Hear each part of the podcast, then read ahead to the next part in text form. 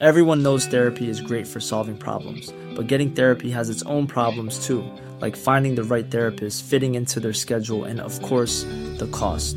Well, BetterHelp can solve those problems. It's totally online and built around your schedule. It's surprisingly affordable too. Connect with a credentialed therapist by phone, video, or online chat, all from the comfort of your home. Visit betterhelp.com to learn more and save 10% on your first month. That's BetterHelp, H E L P.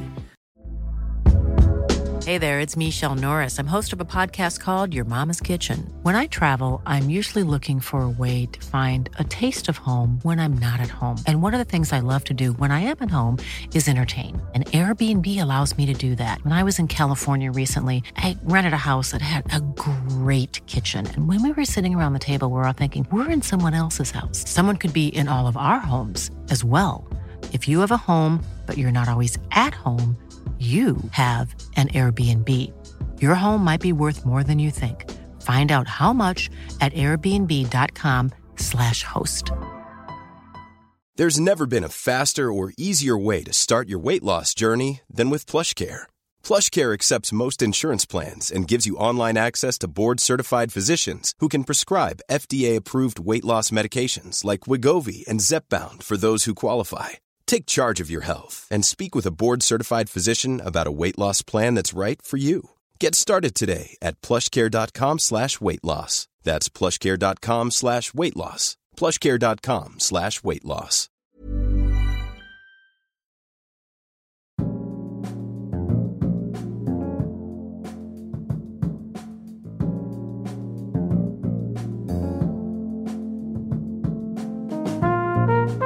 You're listening to Deconstructive Criticism. I'm Aron Flam. Essayist Brendan O'Neill visits Sweden to talk about his book, A Heretic's Manifesto. But first, thank you for supporting Deconstructive Criticism, whether it is on patreon.com slash Aron Flam, via PayPal with Bitcoin, or on Swish 0046 768 943737. 0046 768 943737. You make my work possible. You can also support me by buying my book, This is a Swedish Tiger, on Amazon. Brendan O'Neill is a British author and essayist. He was the editor of Spiked from 2007 to September 2021 and is currently its chief political writer. He has been a columnist for The Australian, The Big Issue, and The Spectator. Brendan has visited the podcast twice before. He is a lovely person and a brilliant writer. His latest book, A Heretic's Manifesto, is a beautifully argued defense of the Enlightenment, reason, and the right to disagree on the orthodoxies of our age. It is, as one says in English, a must read. Not that I think that you're not aware of the insanity of our zeitgeist, of course you are. But I believe that armed with Brendan's arguments, you stand a better chance of battling it. Whether it is the sexual mutilation of children, climate celibacy, race baiters, or Islamo-censorship, Brendan's writings incisively cuts to the core of what's wrong with our culture. Using historical examples, he shows that we are not so different than we were before the Reformation. As luck would have it, his visit to Sweden and on deconstructive criticism coincides with a fierce debate on Quran burnings that has led Sweden's government to repeal our freedom of speech and bend the knee to some of the most authoritarian regimes on the planet. Enjoy.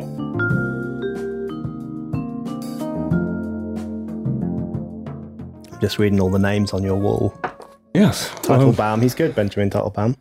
Interesting guy. Yes, I liked him. I interviewed him, uh, but that wasn't what we were supposed to be talking about. Uh, I'm supposed to welcome you back to deconstructive criticism, Brendan O'Neill. Pleasure to be here, It's as been a- always. yeah, it's been a few years, Mhm. but you've uh, been a guest twice before. Yes, Yes, and I've loved it both times. I'm very happy to be back. and um I, I remember. I seem to remember last time I nagged you to write a book. Yes. Yes, And, I finally got around to it. yes, you did. But in my research on you now, because I haven't checked up on you in a while, uh, I saw that you've already written a book under a pseudonym.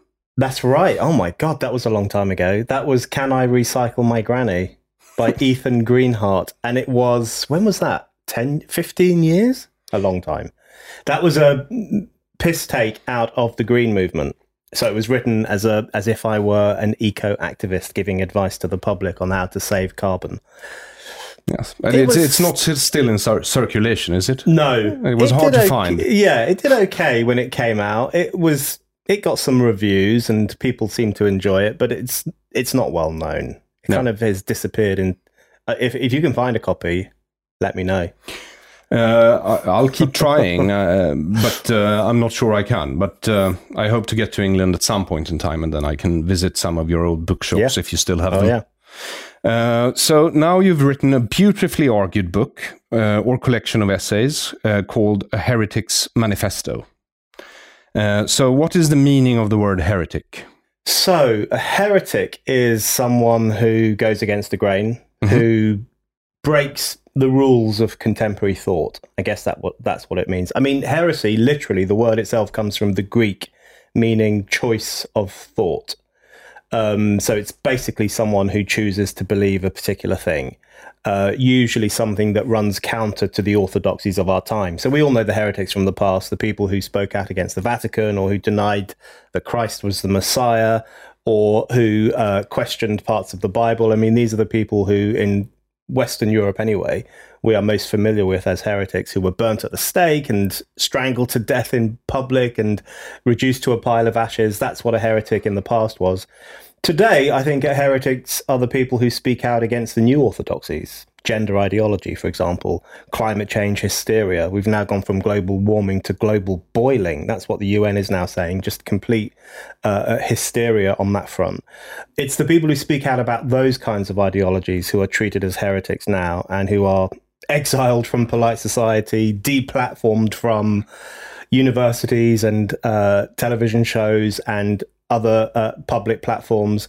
So, uh, heresy hunting is alive and well, and my book is just trying to bring together all the various heretical ideas of our time. So, do you self identify as a heretic? Yes, I do. Um, I know that's a bit pompous, but I do consider myself something of a heretic. I prefer the word heretic to the word contrarian. I often get called a contrarian, and I hate it because contrarian. It sounds like you just say things to irritate people. You know, you you you, only write things or say things just not because you believe them, but because you just want to wind people up and get on their nerves. That's really what contrarian means in the way in the way that it's used. So I've never liked that term because I do believe the things I say. I do believe that if you have a penis, you're a man. I actually believe that. So, um, so for me, heresy, heretic is a better word because it means that you're standing up for something you believe in, even though you know there might be consequences when you do that. I am glad you brought up uh, penises uh, because uh, I came across this headline in the magazine Law and Crime by Alberto Luperon on July 23rd, 2023. Man shot and killed his pregnant boyfriend and then himself in murder suicide. Unbelievable. I mean, what can you? I mean, imagine going back ten years and showing this to someone. Even that recently, people would have said, "What? What's this? Doesn't make any sense." Well, uh, the headline was later changed to pregnant transgender boyfriend Right. because of transphobic bullying, which I may or may not have participated in. Uh, so, what's wrong with the headline? It's a lie. That they're they're now lying to us. And in fact, one of the points I make in the book, the first chapter of the book is called "Her Penis." Yes. um, because to me that's one of the most fascinating phrases of our time, and you see it everywhere. You see it in the Times, the newspaper of record in Britain. You see it on the BBC. Um, you see it in courts of law. If a, if a male rapist identifies as a woman, he is referred to in court as she. And there have been actual court cases where they have said, she undid her trousers and took out her penis. I mean, they're saying it in a court of law, a place where everyone swears to tell the truth, and yet they're lying. Um, so that headline there, man shot and killed his pregnant boyfriend, it's a lie. Uh, the truth is he shot and killed his pregnant girlfriend.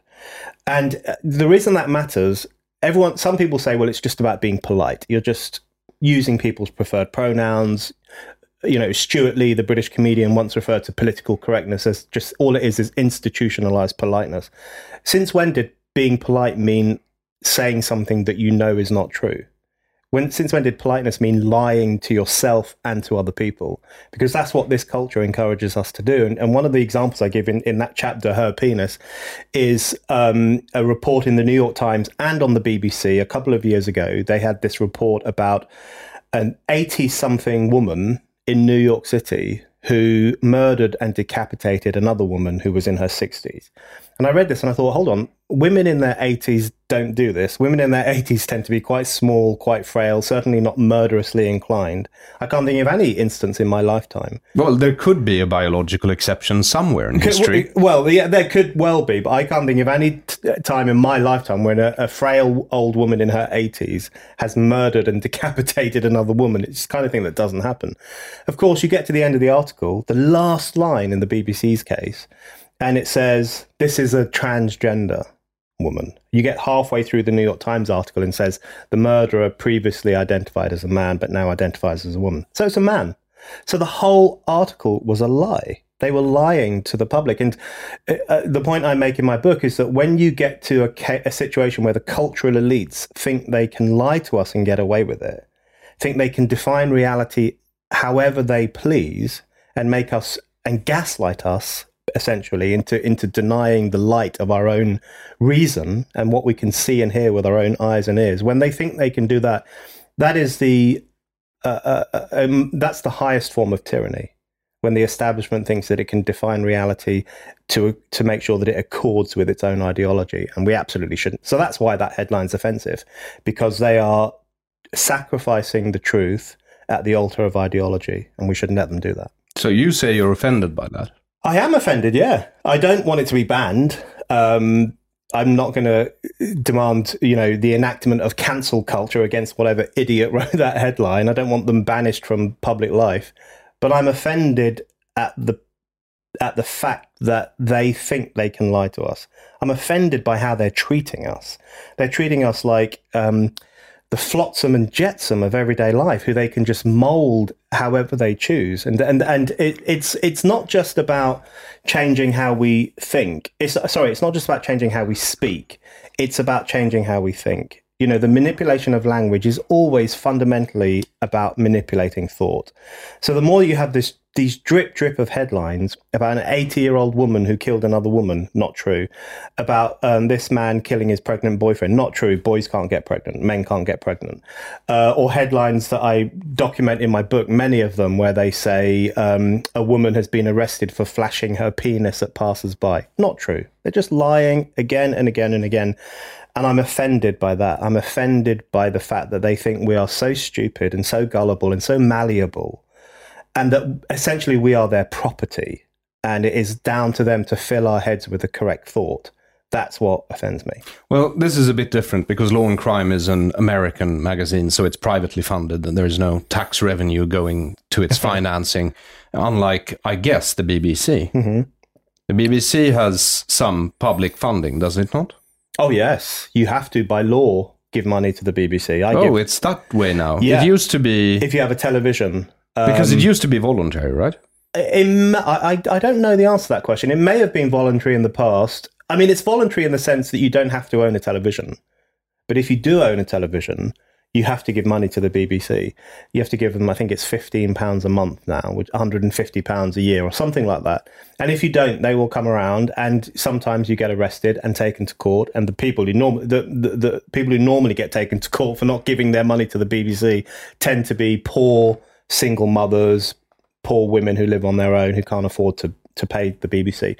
So yeah, we are forced to give money to the BBC. So it's it's so uh, you have this publicly funded broadcaster, which is publicly funded under threat of criminalisation, um, and it still thinks it can just treat us like crap by saying things to us that it that it must know at some level are not true and does not accord with its values, which is to tell us what's happening in the world. Yeah, so we've covered the first chapter of your book, then I suppose. Um, so why can't you respect people's preferred pronouns? I mean, I myself uh, term myself evil slash genius now. So I respect that. Yes. Yeah, I respect your pronouns, hundred percent. Evil genius, um, because no man is an island, and whatever we may think about ourselves, we live in a social world where there are established truths, um, established way, uh, an established way of speaking, an established way of greeting each other. We all know that there are men and women, boys and girls, and that there are some differences between them. We're brought up to understand that. We know that our mothers are different to our fathers. We know that these people played particular roles in our lives. If you grow up a boy, as we did, um, y- your mother will, in most cases, be the nurturing parent, and your father will roughhouse you and push you around and strengthen you up and so on. We all know this. So, um, if you come into that world in which all these things are already established and are very useful and important ways of knowing what's going on. If you come into that world and say, well, actually, even though I've got a penis and a beard, um, and I'm a bloke, my name's Dave, even despite all of that, you have to refer to me as she. I'm sorry, but you don't get to do that because what you are defining as your freedom to define your own pronouns encroaches on other people's freedom to think and speak as they understand the world around them. So I don't respect people's preferred pronouns because I see it as an act of delusion, delusional. It's a delusional belief and one that I or anyone else should not be forced to go along with. It is quite interesting because I remember my aunt, she's not alive anymore, but she used to be a psychologist. Um, and she, I remember her telling me when she was alive about working in mental institution, institutions in the 70s, where uh, one of the most common delusions that they had to treat was people who thought they were Napoleon. And she said, uh, usually we had five or six people who thought they were Napoleon in the same ward, but usually they got along great. I'm glad to hear it. Yes, uh, but uh, we didn't um, give them hormones No. to make them Napoleon. We didn't- Nor did we, we didn't plastically, acknowledge their- surgically, uh, you know, uh, rearrange them to become Napoleon. We didn't acknowledge their preferred identity. No. Their preferred identity was to be Napoleon, and we didn't acknowledge it. We said to them, you know, you're a lunatic, and we're going to put you inside this institution. Now, I don't think transgender people should be put inside institutions, just to make that clear. I think they should move freely in society and do whatever they want to do. Um, and they should call themselves she and he and they and Z and Z. They couldn't. They should do any of that, and uh, and I think they should have the right to change their names and they should dress however they please. Of course, I believe in freedom on all those levels. But where things get complicated is when the pressure is then put on everyone else to recognize and acknowledge and validate their identity. Not only to the level of where there is a huge pressure on us now to say he, to say she and her about someone who's obviously a man. So there's pressure on us to lie to ourselves, to um, deny our own understanding of science and uh, objectivity. But also there's pressure on women to have these people in their spaces.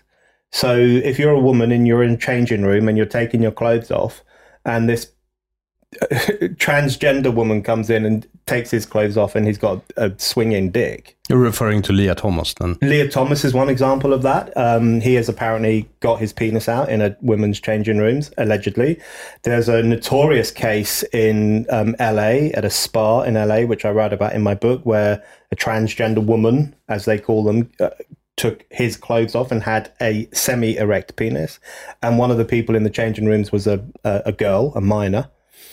That's very serious. And you know what's interesting to me is that some strands of feminism have spent the past few years telling us that everything is misogyny. If you look at, there's a movement in the UK called Everyday Sexism, and they used to draw up these lists of all the misogynistic experiences that women have every day. And they would say things like, you know, when the waiter comes to your table after you've had your meal, he always gives the bill to my boyfriend, never to me. That was an example of everyday sexism. Or you go to the bar and you order a drink, you order a pint, and the barman thinks, Do you want half a pint rather than a full pint? You know, that's misogyny because he's making this presumption about a woman. These were genuinely treated for the past few years under the kind of crazy liberal feminism that was in the asc- ascendancy as examples of sexism. Now, some of those same feminists are defending the trans ideology. They are turning a blind eye when men are walking around with their dicks out, flashing them at women. We used to call that flashing. Now we call it trans rights. Uh, and they're saying, well, you know, don't make a fuss about that, you bigots. So it, there's a real um, problem with this. Uh, and by the way, I should say that in the UK, many, many feminists that are at the forefront of challenging the trans ideology. So this is not But all. they're all old. They're, I wouldn't say they're old, but they're they're they're of, they're of a certain age, middle aged, or uh, they're suddenly older. They remember sexism. They remember sexism. They remember. Um, they don't want blokes in their changing rooms. They they rem- you know they're sensible, and they a lot of them come from a left wing perspective, so they have a slightly more radical approach to these issues than the kind of upper middle class liberal feminists who came up in the 1990s and the 2000s. So um, something really weird is going on. And I do think we need to talk about it more, which is one of the reasons I write about transgenderism in my book. I think is- you devote two chapters to it. Yes. Yes. Two So it's her penis. Yeah. And it's the chapter The Love That Dare Not Speak Its Name. Yeah. Yeah, that's chapter seven, I think. Yes, because uh, it, in her penis, I look at basically the irrationalism of this ideology, and also the way in which the manipulation of language is always leads to manipulating thought and controlling thought. And then in the love that dare not speak its name, I look at the way in which the trans ideology is undermining not only women's rights uh, and biological reason, but also gay rights as well. Because what's happening there is that we now have, this is another bizarre and contradictory situation that we face. We now have a situation where lots of young gay men, I guess in their teens, young gay boys, and lots of young lesbians are now being surgically corrected to turn them into the supposed correct sex. You know, young lesbians, the major- the vast majority of young women who go for treatment to turn them into men the vast majority of them are people who would have previously identified as lesbians. And they're having their breasts cut off. And they're taking drugs to give them, which gives them a beard and breaks their voice. And once your voice is broken, it, as actual men know, it doesn't go back. So it has a radical transformative effect on their life and on their fertility and on every aspect of their being as a, as a woman. So we now have a situation where over the past few decades, uh, gay rights activists have said conversion therapy is terrible. Look at these horrible redneck Christians in America who are praying, you know, getting these gay kids into church and praying and throwing the Bible at them and all that stuff, which, you know, can be pretty nasty. But at least those redneck Christians only pr- try to pray the gay away. At least they didn't mutilate these kids. At least they didn't castrate them. At least they didn't give them double mastectomies. At least they didn't give them drugs that radically transformed their bodies and had a destructive impact on their bodies. So you have a situation where the supposedly correct thinking section of society, which would look down its nose at Christianity and conversion therapy and all the horrible things that people on the right or people on, uh, in traditional religious communities do, are now doing things which are infinitely more barbaric and infinitely more destructive and infinitely more homophobic. Because you know the only the, the other country that does all this already is Iran. Iran is second only to Thailand. We all know Thailand has its ladyboy population. Iran is second only to Thailand in the numbers of uh, trans surgery it carries out.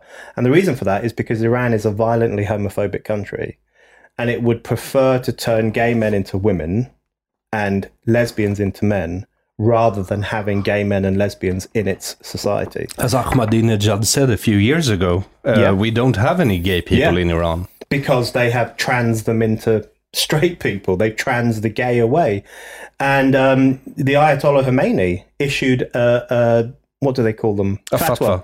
in the 60s when he was in exile saying um, trans transing is okay because we've got to get rid of these So he was really Homos. progressive. he was so in in the eyes of the Guardian and the TikTok generation. He was really there at the very beginning in the '60s, One of the front runners. real front runner for trans rights. And so, um, you do every now and then you do kind of ha- find yourself catching your breath and thinking, "What is going on? Why are some feminists defending the right of men to walk around with their cocks out amongst female children?"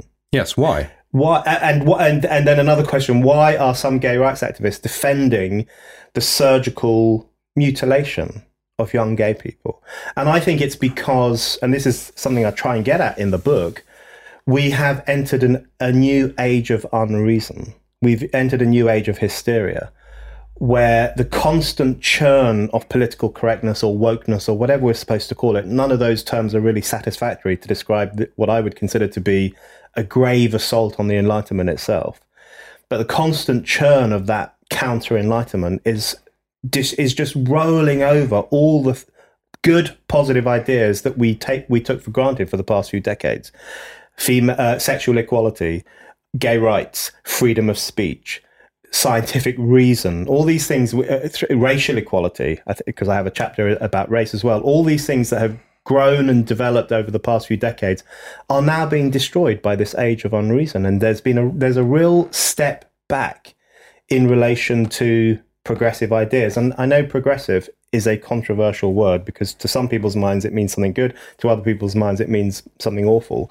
But what I mean by it is ideas which help to push society forward and they are now all being undone by the unreason that has gripped sections of the elite and their foot soldiers. Well, there used to be a word to describe someone who was against the Enlightenment. I think it's called a reactionary. Yeah. yeah, and we have a lot of them around now. But the but the great um, the difficult thing, of course, is that these people don't think of themselves as reactionary. They think of themselves as radical leftists and um, they think they're the heirs to Martin Luther King. They think they're in the same line. They think the right of a a trans woman to take a dump in a woman's toilet. They think that's on a par with the right of Rosa Parks to sit wherever she wanted to sit on the bus. That is literally what they think, which to me is such a repulsive comparison. I've heard people make that comparison that the right of trans people to go into certain spaces toilets, changing rooms, is comparable to the right of Rosa Parks to sit at the front of the bus. That's how delusional they are. And of course, these things are completely and utterly incomparable. When Rosa Parks sat on the front of the bus, she was making a great strike for civil rights, for uh, public equality, for her freedom to choose how to engage with the public sphere. That was a wonderful expression of her desire for freedom, uh, which inspired hundreds of thousands of people to make uh, similar uh, uh, stabs for freedom in the public sphere. When someone says, I must have the right to go into that toilet, and I must have the right to walk around naked in this changing room, regardless of who it offends, that is uh, an incredibly narcissistic, self obsessed, egotistical desire to do whatever you want even if people around you don't want you to do it, even if people, even if it goes against every established norm that we've had for decades. So it's it's incredibly self-serving. It has no positive public impact whatsoever. So I think it's just really important, I think, to look at what's changed in terms of what is described as progressive today in terms in relation to what was described as progressive in the past. Do you remember the first time I interviewed you? I think so. Was it in London? Yeah, I mean, you do a lot of interviews. I do a lot it, of it, interviews. It was in Stockholm. It was in a very nice hotel at I remember. the top of Humlegården. Yeah. Uh-huh. Uh, I came came there with thi- this same equipment and tried to rig it up, and I was a technical idiot. I still am.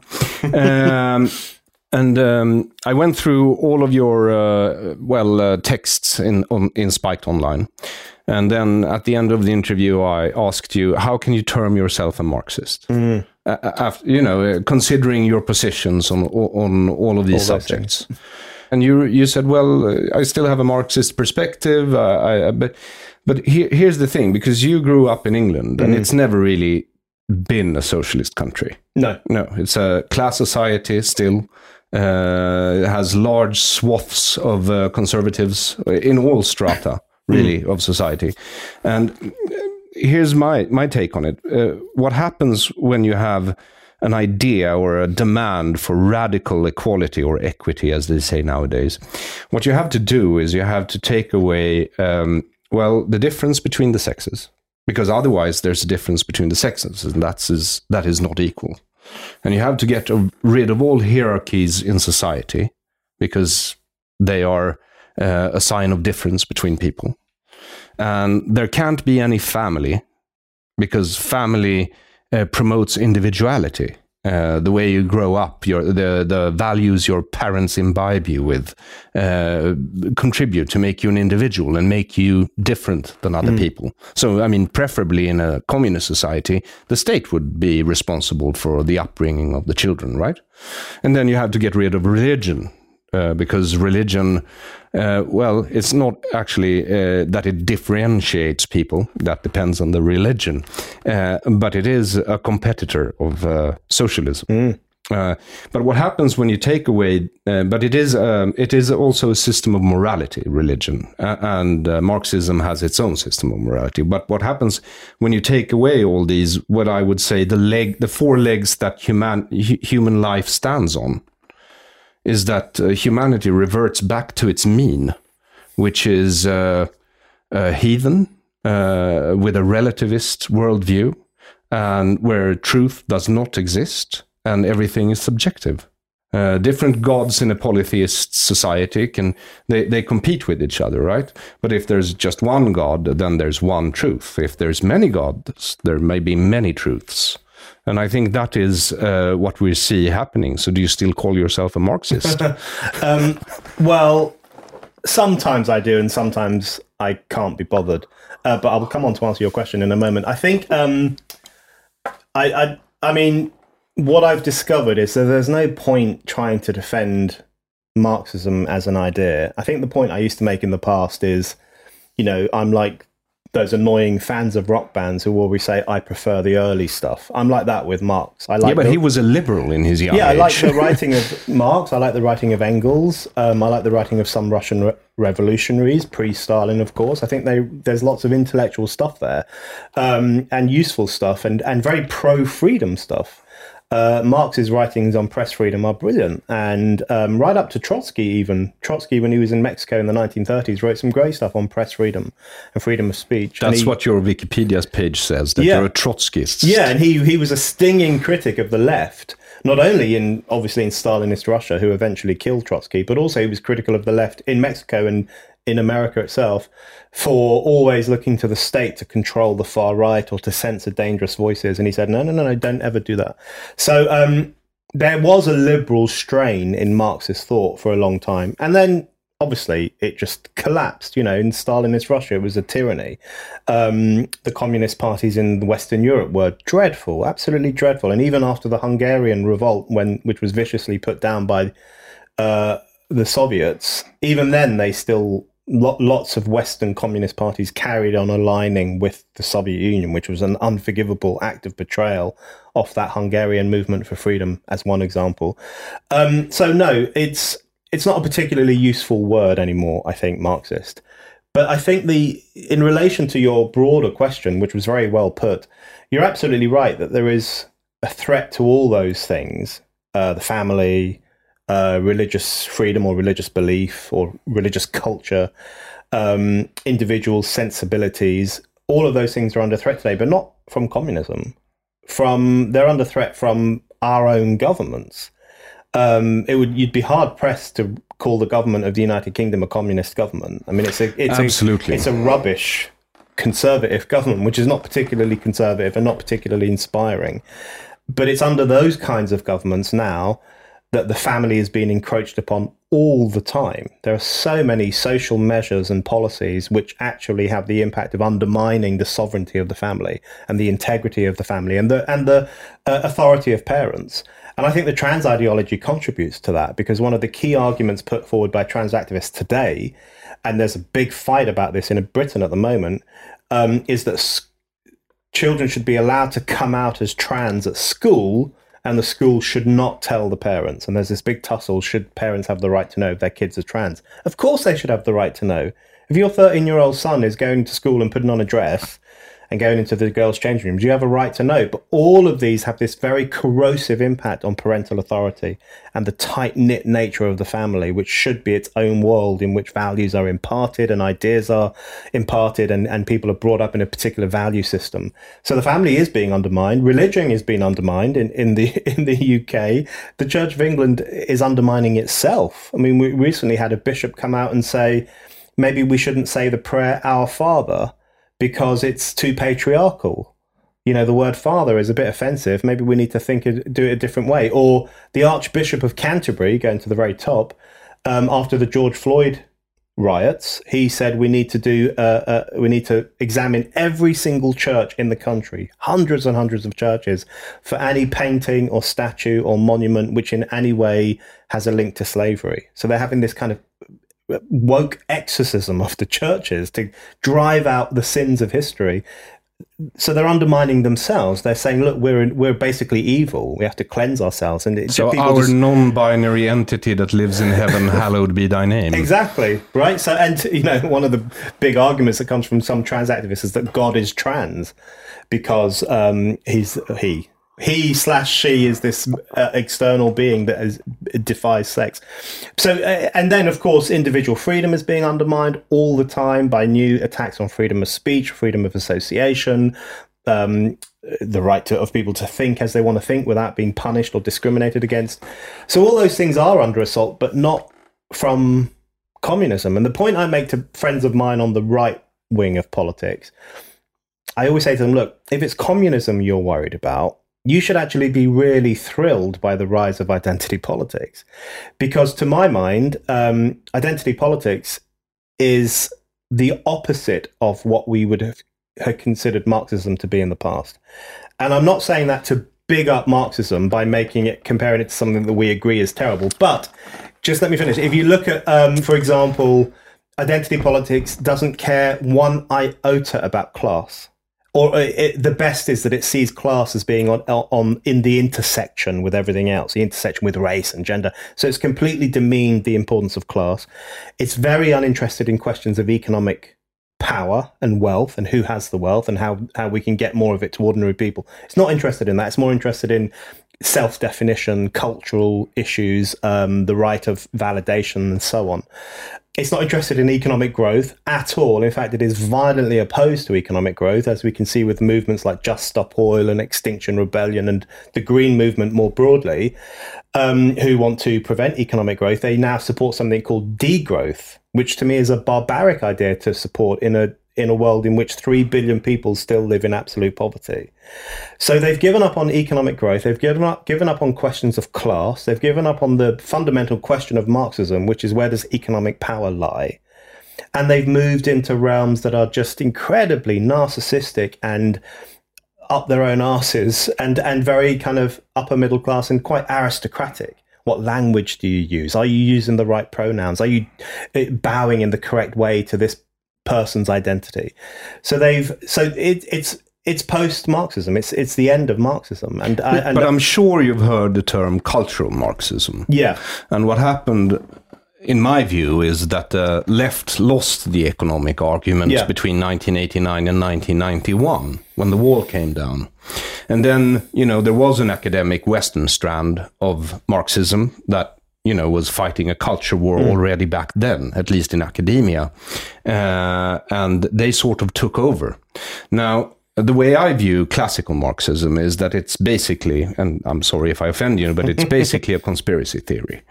It, it locks people in an endless class struggle uh, between good and evil. It's a moral tale uh, between the haves and the have-nots. Right.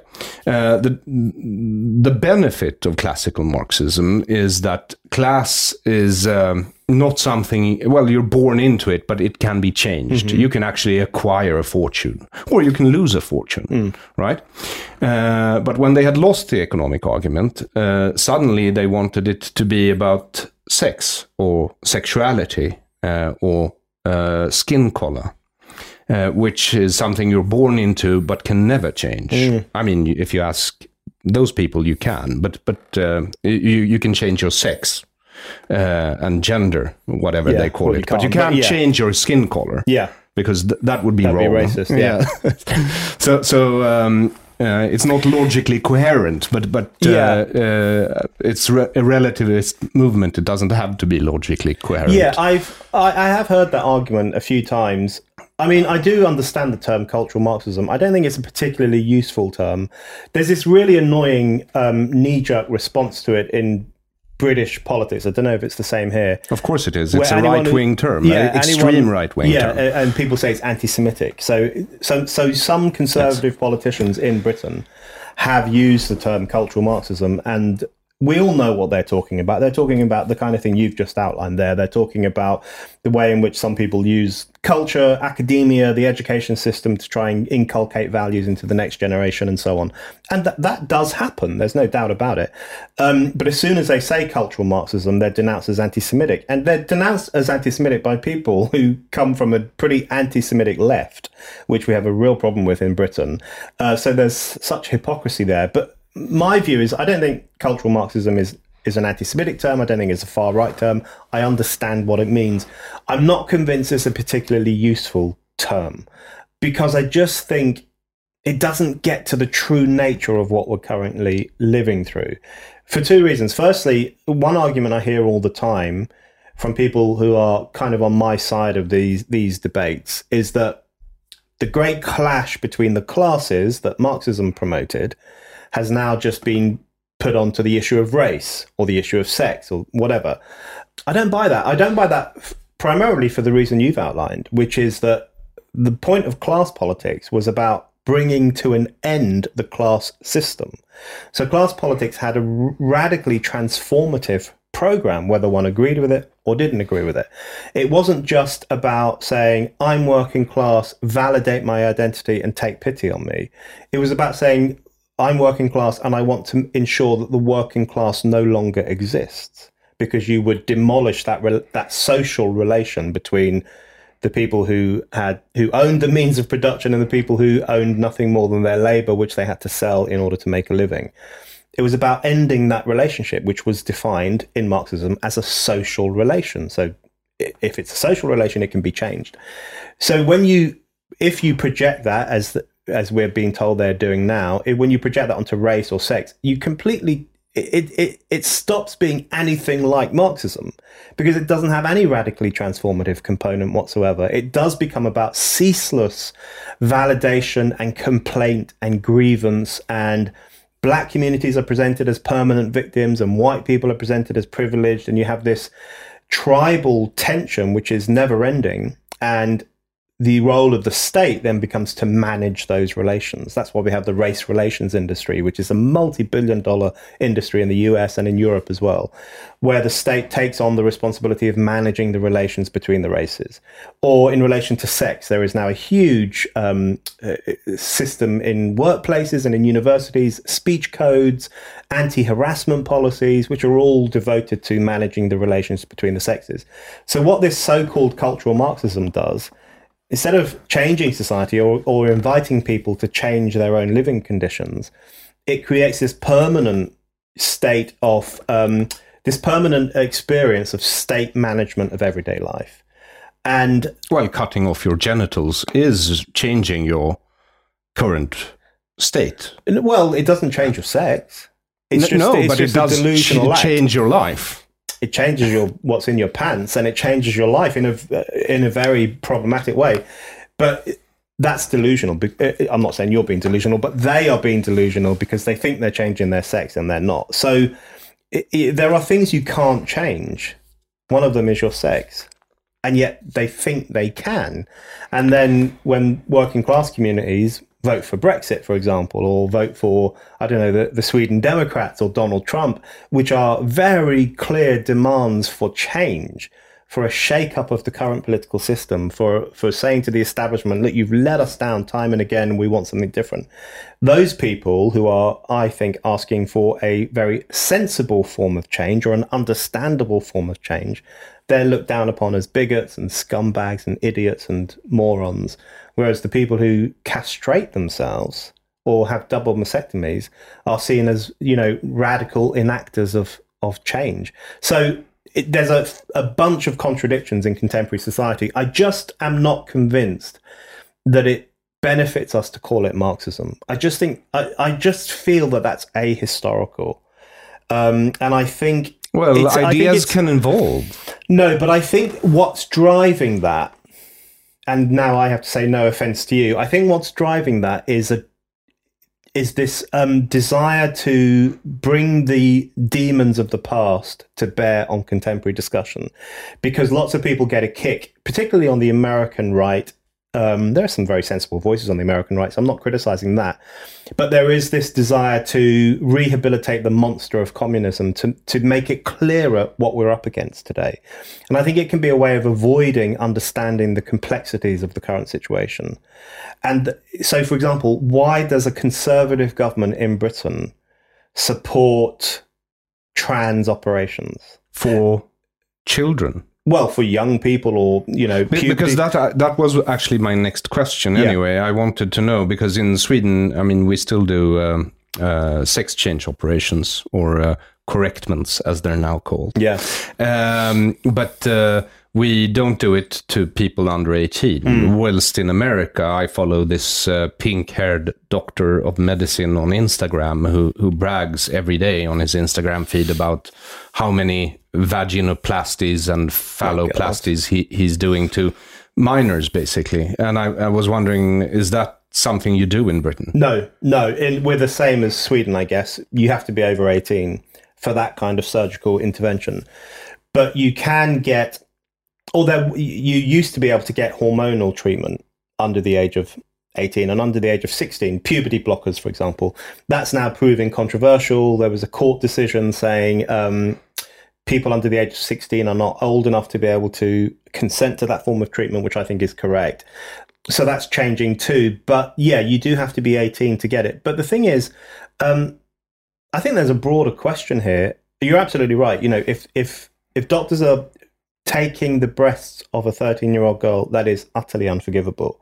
And I have no doubt that in 20 or 30 years' time, I hope society will look on look back on that in the same way we look back on lobotomies. It is mind boggling, isn't it's it? Doctors that don't believe in biology. Yeah. It's just exactly how how do you explain that? How do they live with themselves? I mean, how do they square it with themselves? It's it's utterly surreal and and ins- it's a form of insanity.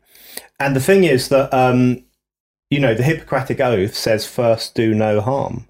I can think of very few things more harmful than taking a confused 13 year old girl into your um, surgery and taking her breasts off. I mean, it's just repulsive, actually. It's so strange. My, my American cousin, he was born without, without two of his front teeth. Uh, but he had to wait until 25 until they put put in put in new teeth because he wasn't uh, you know uh, finished with development until mm. 25 his mm. skull was still forming but when it comes to you know cutting off genitals apparently there's no problem when it comes yeah when it comes to the sexual organs knock yourselves out do whatever you want it's um no, we're living through a moment of insanity. There is no question about it. In the UK, there have been challenges to it. So there has been this ruling in relation to puberty blockers, and we're often referred to as TERF Island because we have so many TERFs, trans exclusionary radical feminists. Ah, um, th- those t- type of yeah, TERFs. gender critical, N- not like Crips and Blood turfs. No, no, no, no. The, the, good ones, um, gender critical feminists. We have a lot of them, and some of them are brilliant. So they're pushing back on all of this, and they're having some successes. So it is a reminder that it is possible to push back against the tide of unreason, and it's essential to do so. But I just think it's such a confusing moment. Just to f- finish my answer to your previous question, it's such a confusing moment that I think people are looking for. I think people are trying to navigate the 21st century with 20th century language. So you will have people on the left will say Donald Trump is Hitler. Populism in Europe Brexit and so on is fascism. So they don't understand it. They don't know why people are voting for Trump. They don't know why 17.4 million of us voted for Brexit. They don't get it because they're out of touch and they're aloof and they live in an echo chamber. So they look for a 20th century term that makes sense to everyone. This is the 1930s. I mean, everyone, Prince Charles has said that. The Archbishop of Canterbury has said it. The Guardian says it every day of the week. So they try and make sense of it by bringing that language, that clear language from the past. And I think there are sections on the right who are doing something similar. So they can't understand why in the free republic of the United States in 2023, doctors are taking, uh, are mutilating children. They can't understand why a conservative led country like Britain is doing some stupid, crazy, woke stuff. Like, for example, um, street names being renamed and, and university buildings being renamed because they have the names of problematic historical figures as one example. They can't understand why that's happening. So they say it's Marxism.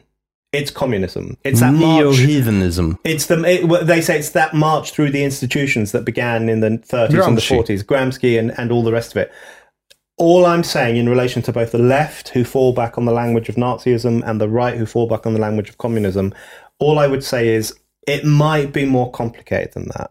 And it might benefit us to try and work out what is new and what is different and what is particular about this moment. And that will then, I think, make it easier for us to challenge some of the excesses of what we're living through. Well, I think personally that if we in 1989 just would have um, uh, scourged the socialist from academia, we wouldn't be in this situation. um, you, you take up the terms birthing parent and chest feeding uh, in uh, the chapter Her Penis. I was wondering what you think about th- the new term for vagina, bonus hole. Oh my God. It just gets worse all the time, doesn't it? I mean, they're just pornographic terms now. These, this comes from pornographic films, so I understand. I've read about someone said that in an article I read. Um, no, it's just disgusting. Bonus hole, uh, the the dehumanization of women's bodies. I do feel like sometimes I feel like I'm becoming a radical feminist, which is, you know, you and I have had discussions about the problem of feminism in the past, and we should carry on having those discussions. But I do sometimes feel like I'm turning into a radical feminist because you wake up and you read an article and it says, you know, people have been encouraged to refer to vaginas as bonus holes, or um, in America, uh, African American mothers are now referred to as black birthing bodies. And you think, hold on, when did we go back to slavery? I'm sure that's what they said in, in, in the slavery era. You know, buy this black birthing body. She'll be great in your uh, uh, picking It does cotton. sound a bit impersonal. It's horrendous. In fact, there's some. Um, uh, there are some black women in America who are gender critical who are making this point that the dehumanizing language about black birthing bodies in particular echoes the language of slavery um, and the way women were talked about back then. Yeah, and we see it across Western Europe as well. We see bonus holes, chest feeding. Uh, there was this recent controversy in the UK where um, ITV News, which is one of our main news channels, they did a piece about um, mothers who are struggling in the cost of living crisis. And they interviewed one mother for this piece who was a man who identifies as a mother because he has a son or a child. And it was a big controversy, and lots of women said, Couldn't you talk to a real woman? Couldn't you find one real mother in this country of 67 million people who is struggling in the cost of living crisis? And then this man who identifies as a mother he responded to the controversy by releasing on Twitter a photograph of himself breastfeeding his kid. Chest feeding. Chest feeding. Well, in this case, it was chest feeding, so starving his kid, basically. right? Because men cannot, I can't believe we have to say this, men cannot breastfeed. Men do not lactate. And even men who have got, who've had hormonal treatment to grow fake breasts do not lactate. They cannot produce milk. And in fact, it's very unwise, according to doctors, for them to put their nipples into a child's mouth because they excrete hormonal residue from all the drugs that are pumping through their body. Because, of course, if you're trans, you have to take drugs every day for the rest of your life, otherwise, you're fucked. So, um, when he released this photograph of himself breastfeeding his um, kid, people were really horrified because that's not normal behavior. And some people said this looks like a fetish. And in fact, then sub- subsequently, people found photographs of him uh, on Instagram wearing nipple clamps. Uh, this happened in Sweden years and Right. years ago. There was a, there was a a man who, um, um, as an experiment, had a blog. This was in the era where blogs were a thing. Uh, he uh, attempted to breastfeed his child. Of course, they had to give him formula as well because, uh, Yeah. obviously, he can't do it. no. Uh, So- but he he wasn't. Uh, frowned upon by Swedish society. He was brought into state television and treated like a fucking hero. Well, that's So- the, that's what happened with this breastfeeding bloke in the UK. Um, he was supported by sections of the Labour Party, of obviously by ITV News, by the Twitterati. They all said, "Look, he is a mother." They all said she is a mother. Um, and so I wrote a piece for Spiked just saying, "This is an act of provocation against ordinary people. This is not just um, an innocent." Uh, oh, look at me chest feeding my kid, and, and you know when the establishment lined up behind him and cheered him on. That was an act of provocation. That was just they were just making fun of us. They're laughing in our faces. They're lying to us. They're offending us with these images of obscene acts and then calling them motherhood. They're saying a vagina is a bonus hole. They're saying this man should be allowed to take his clothes off in wherever he wants. They are provoking us day in, day out, and they're gaslighting us. And I think that's one of the reasons why it's so important for people to start speaking out on these things. Because if we allow allow ourselves to be gaslit, we will just go crazy. But you aren't deplatformed, right? I see you uh, on Australian news, I see you on British news, I see you on American news, uh, but you have that type of job. I mean, you are a professional her- heretic. Uh, most people have normal jobs. Yeah. Yes. And they need them to support their families. Yes. Yeah, absolutely. So, And- so I, I mean, there is an economic uh, in, Mm-hmm. incentive, I suppose is the word, uh, to not speak out. At least, uh, and then there's a social incentive that is quite strong as well, because you don't want to be labeled a bigot, racist, Nazi, fascist, yeah. pig, scum, whatever. Yeah, and that's a really important point, and one that we shouldn't um, dismiss because it is fairly easy for me to say these things because I that's my job, as you say, it's my job to write a book called The Heretics Manifesto and to write about controversial issues. Um, And if everyone spoke out, you wouldn't have a job. That's very true. So everyone, shut up! Don't say anything. Um, no, but I do, you know, and I do. I have been no platformed at universities like Oxford, for example, and there are usually when I speak at a university, there's a protest, there's a gathering of people calling me a bigot and shouting at me. So those things happen, but it's part of my job and part of my responsibility, I think, to be able to deal with all that stuff. Um, I know you've had similar issues, so you're right. But but the question then becomes, why do people feel they can't speak out? What makes them think they will lose their job, lose their income, which does happen?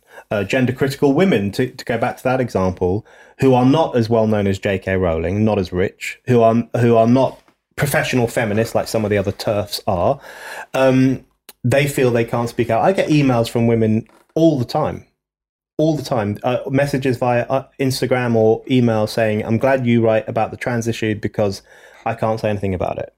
Um, so that's one of the reasons we have to challenge cancel culture, because people think um, the problem with cancel culture is that every now and then someone is silenced. Every now and then someone is banished from polite society, or J.K. Rowling is subjected to abuse day in day out. They think that's the problem, but the real th- those things are problems.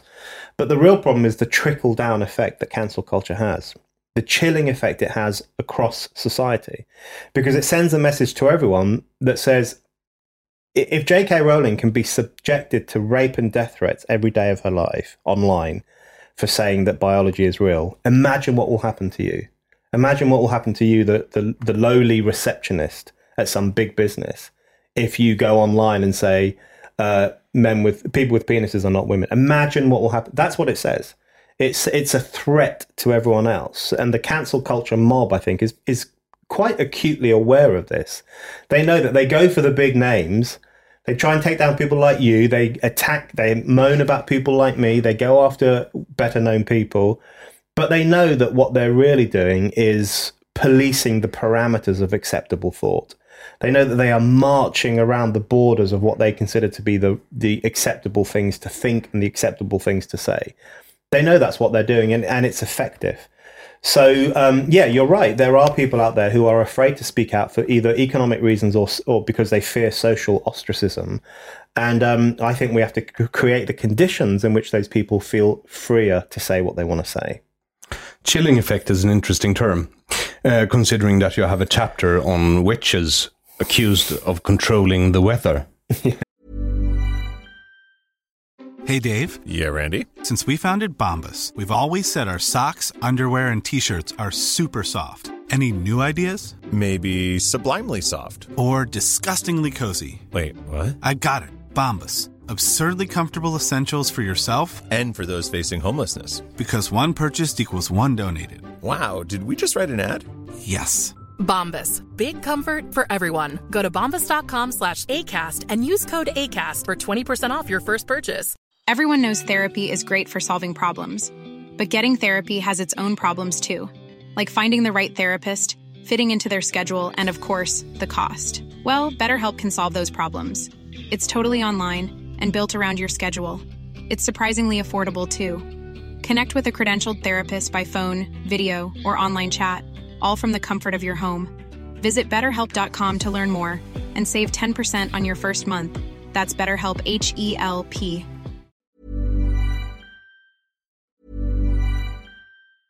Even when we're on a budget, we still deserve nice things. Quince is a place to scoop up stunning high end goods for 50 to 80% less than similar brands. They have buttery soft cashmere sweaters starting at $50, luxurious Italian leather bags, and so much more. Plus, Quince only works with factories that use safe, ethical, and responsible manufacturing. Get the high-end goods you'll love without the high price tag with Quince. Go to quince.com/style for free shipping and 365-day returns. When you make decisions for your company, you look for the no-brainers. If you have a lot of mailing to do, stamps.com is the ultimate no-brainer. Use the stamps.com mobile app to mail everything you need to keep your business running with up to 89% off USPS and UPS. Make the same no-brainer decision as over 1 million other businesses with stamps.com. Use code program for a special offer. That's stamps.com, code program. Uh, so um, I think I, I, wrote it down here somewhere. Um, I'm guessing you're still not a convert to the cult of Saint Greta, blessed be her Mm, name. Absolutely not. No. There was uh, some type of witches trial in England. I wrote down the it was um, Agnes Sampson, yes, the North Berwick witch trials. exactly. Yeah. Yeah, so that's the second chapter of the book, which is called Witch Finding. And it's basically about basically making the point that um, many of the witch trials of the 1500s, 1600s, and early 1700s were really about climate change. Uh, one of the key accusations made against these women, and sometimes men, but mostly women, was that they were causing contrary weather because this was the era of the Little Ice Age. So it's a very cold period, especially in Northern Europe, which is where most of these witch trials took place. Um, so crops were failing, people were starving, society, communities were suffering. So people went looking for the scapegoat, the person they could blame, and that's when there would there would always be explosions in witch hunts um, during particularly cold periods and particularly moments of crop failure. Um, and these women were accused of causing contrary weather, causing winter, win- wintry weather, causing terrible storms and winds. So Agnes Sampson was one of, I think, 25 witches were killed in North Berwick in Scotland uh, in the f- And late that's more than the Salem witch. more than the Salem witch trials. It's it's quite well known. The North Berwick witch trials are quite well known in the UK. Oh, first time I've ever heard. Yeah, but outside of the UK, not particularly well known. Um, Nicola Sturgeon, who was our first minister, um, apologised for the North Berwick witch trials a couple of years ago. And at the time, I made the point: well, when is she going to apologise for the witch hunting of Scottish feminists who don't think men can become women? But yeah, so what's interesting, I think, is that we had climate witch hunts 400, 500 years ago, and we have climate witch hunts today. Because one of the striking things about the climate change hysteria is the resuscitation of the, at, at least the feeling of the witch trial. So people are called climate criminals. If you drive too much or put your kettle on too much or go on holiday too much, you're seen as being a destroyer of the planet. Big businesses are constantly being called, you know, climate destroyers. And they're all c- accused of causing contrary weather. They're all, or we call it, we call it weather of mass destruction these But days. But now it's not cold. It's now it's hot. Yes. Um, or, or, you know, the new term is global boiling. yes. See, the United Nations now calls it global boiling, which is just absolutely preposterous. And still more people die of cold than and of heat. still more people die of cold. And that's what really gets my goat about the current global boiling hysteria. Firstly, you know, who the hell do they think they are to invent these terms out of thin air? And why are so many people taking them on board? Why do people, so, so many people on the left in particular, who ought to be a bit suspicious of people in, in positions of power, as soon as a propagandistic term like global boiling comes from the United Nations, they start they start bowing down to it. and saying this is the new term, they'll all start saying global boiling now, even though it's complete nonsense. And the, the truth of the matter is, more people still die from cold weather, not only in places like Sweden and England, which get quite cold in the winter, but in India, um, in Italy, more people die from cold globally actually. and globally. Yes. So, um, and in fact, one of the points made by Bjorn Lomborg and others is that at the moment, the warming trend that we are currently living through, for whatever reason, might be saving lives. Because if winter nights in the UK, for example, which has been the case, if they're a bit warmer than they used to be a few years ago, a few decades ago, um, fewer people will die as a consequence of severe cold. So, um, at the moment, global warming, or whatever we're supposed to call it, I don't even like that term if I'm being honest, um, seems to be saving lives. And it seems to me that if the planet really is getting hotter, then the logical thing to do is to acclimatize to it, have better air conditioning, have more open public swimming pools, create the conditions in which people can cool down, build new housing with uh, around the possibility that it will be very hot in the summertime. We know how to do this. In the United States, that it's been getting hotter over the past few decades, but fewer people are dying from heat because they've got air conditioning. They've but got, air conditioning is bad for the climate. Exactly.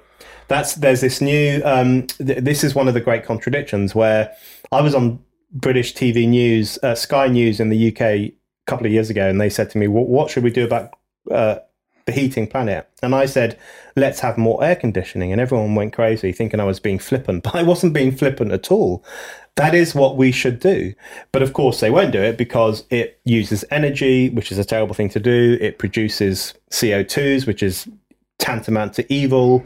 And so they won't do that. So you think to yourself, well, what do you want?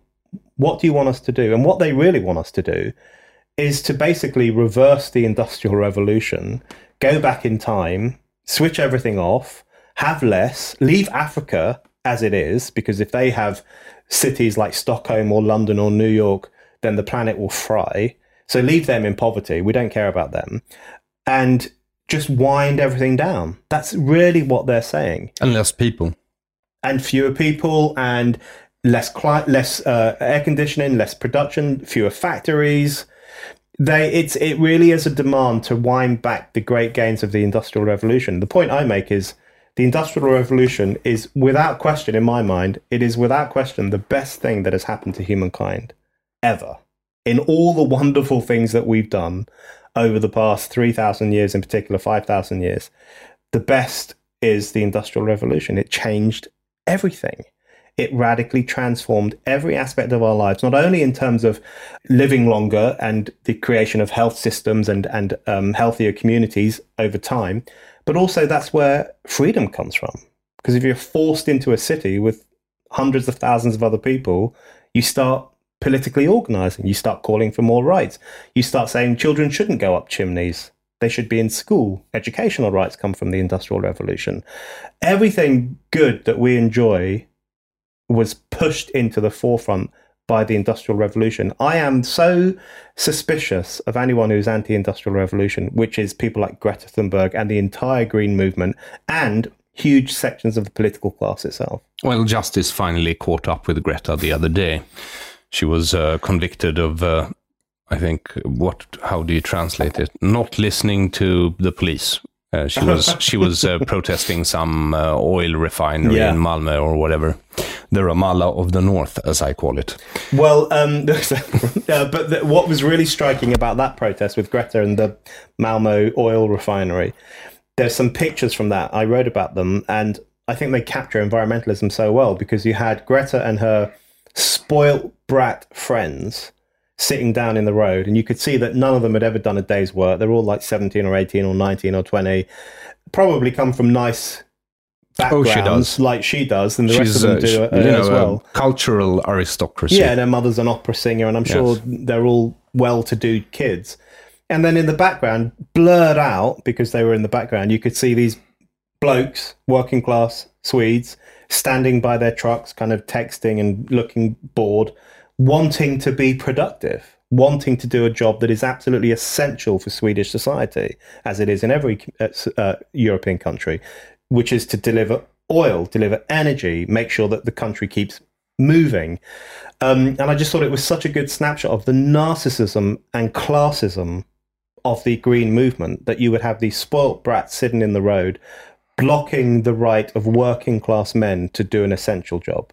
Well, you did teach me a new word in your book, gammon. I hadn't heard I hadn't heard it before, and they are the ones working in those types of places. Mm-hmm. Um, uh, for you Swedish listeners, it means pork uh, because uh, Brexiteers were apparently uh, fat and red faced Yeah. like pigs. Yeah.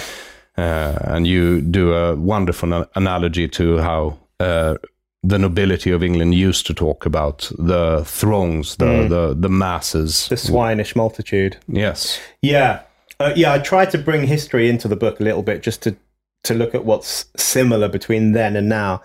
And the gammon thing was such a good example of that. So in the UK, uh, the political left, the kind of bourgeois left, they've been using the term gammon for a few years now to describe, as you say, Brexit voters, lower middle class, working class men, largely red faced.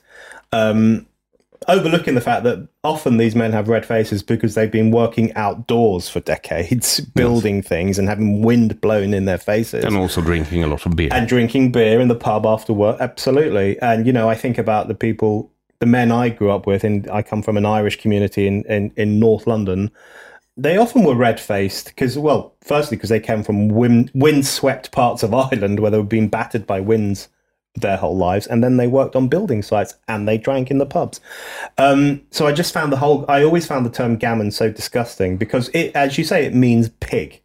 They were being referred. People were being referred to as pig meat.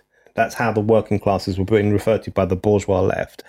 And then I was looking back through history and I found out that there was this journal in the 17, late 1700s in Britain. There was a radical journal called Pig's Meat. And I thought, that's interesting. Why, why was that? And of course, it was because Edmund Burke, very famous conservative thinker in, in British history, Edmund, Edmund Burke wrote about the French Revolution. He was very worried about the French Revolution. And he said that the swinish multitude is rising up. So you refer to them as swines, working, radical working class people as swines. And so radical working class people in Britain started to run with this analogy of swines. And they had magazines called Pig's Meat and, um, so they made it their own. they made it their own. They kind of reclaimed it, and they said, "We yes, we are swine, and we demand rights, and so on." And and they said, it's, "We'd rather be a swinish multitude than a a, a, a porker, you know, drinking and eating all day long." That's how they saw the aristocracy.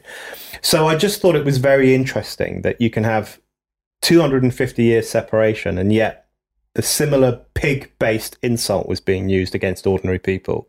It was being used in the late 1700s and the early 1800s against people who wanted the right to vote or who thought that ordinary people should have more input into political life. And it's been used in the in the UK in the 2020s to refer to people who voted for Brexit, who are a bit populist, who want to be taken seriously and who oppose the establishment. In both cases, they were referred to as pigs. You know, imagine calling human beings pigs. It's just beyond belief. And that is how dehumanizing this woke culture has become, where uh, people but are just. now the new aristocracy is lefts, or at least Yeah. they claim to be leftists. Yes, uh, the, the the word. There's no question about it. The the insult gammon comes from the left, and it comes from the bourgeois left, the kind of influential left. You know, we're not talking about just the old bedraggled left wing man who sells newspapers on the street corner. We're talking about the cultural left, going back to cultural Marxism, but the the cultural left who are influ- who are influential in the media and in uh, cultural sphere and at the BBC and in the Guardian. You know, these are very influential institutions, and the word gammon came from those kinds of people, and it was unquestionably a, ca- a classist insult that was used to demonize ordinary people whose only crime was to vote to leave the European Union. And I, I now- was one of those people, and I so- remember. lots of my friends and my family. So for those people to be called pigs, no, it's disgusting. Maybe you should reclaim the word. Gammon on a t-shirt. Yes, why not? Merchandise is a great way to Yeah, make money, and if you true. know me, I love capitalism. so um, um, it is. Uh, I wanted to um, talk a bit about the chapter Islamo censorship because at the moment uh, we have inflation in Sweden, as I'm sure you do because of Brexit in your case. Yeah, of Uh, course. but we also have an inflation in Quran burnings now. You do. yes. So um, And it's fascinating. yeah, and uh, Iran has Iran's supreme leader, blessed Yeah. be his name, uh, Ayatollah Khamenei, not Khomeini, Mm-hmm. but uh, because they're all named pretty much the same. Uh, he has said that Sweden has waged a war on the Muslim world.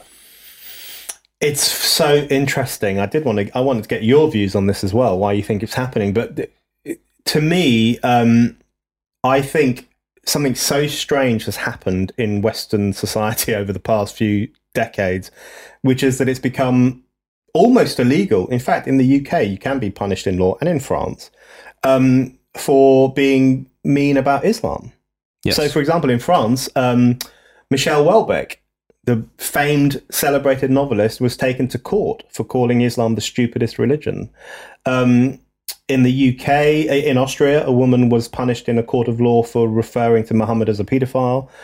Uh, sometimes the punishment is extrajudicial. We saw that with the Charlie Hebdo massacre, um, or the beheading of Samuel Paty, the French schoolteacher who was who had his head cut off on the streets of Paris because he showed an image of Muhammad to his schoolkids.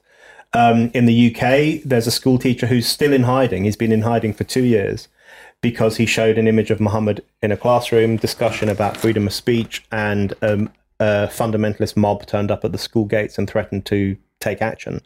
Um, in the UK, we've seen films being pulled from cinemas under pressure from Muslim mobs. Um, and of course, then to top it all off, if that's the right phrase, we saw um, Salman Rushdie. They finally got to Salman Rushdie Yes. and he lost he lost the use of an eye and a hand. So that's that's the contemporary punishment for criticizing Islam: an eye and a hand.